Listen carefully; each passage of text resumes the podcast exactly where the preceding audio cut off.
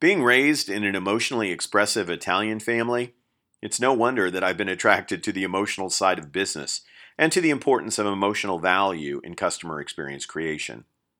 Over the years, I've gravitated to thought leaders who've echoed my belief that all business is personal, and to my view that behind every purported rational decision lurks a powerful emotional driver. Dating back to 1991, I was taken by the writings of James Autry as he broke with traditional boss employee power hierarchies and encouraged a more personal, emotional approach to leading people. Writing in his book Love and Profits, James noted good management is largely a matter of love, or if you're uncomfortable with that word, call it caring, because proper management involves caring for people, not manipulating them.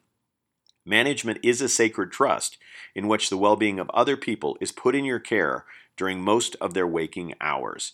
So, management is a matter of being in relationship. From James Autry's and my vantage point, leading through love and relationship are authentic emotional drivers of emotional engagement.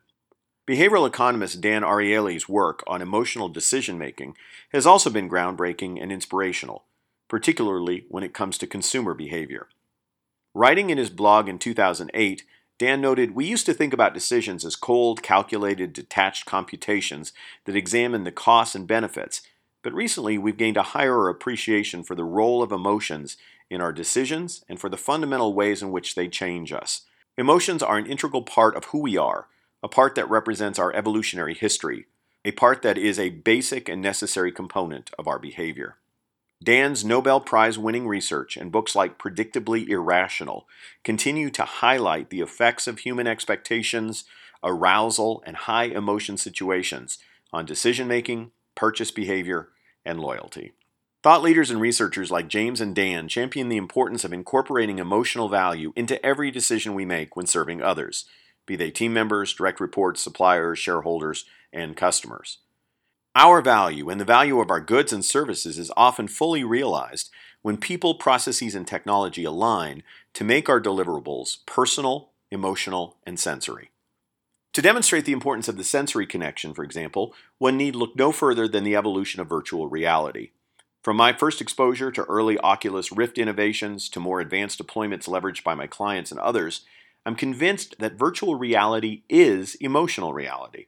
If virtual reality to date isn't immersive and intensely emotional enough, new breakthroughs are taking this brain absorbing tool to a new level. Writing in VentureBeat, Dean Takahashi previews a new semiconductor being developed by Tegway called ThermoReal. According to Dean, ThermoReal is a thermoelectric device that can generate heat and cold upon demand and translate that feeling into your hands as you hold touch controls in VR. It is a new kind of human machine interface.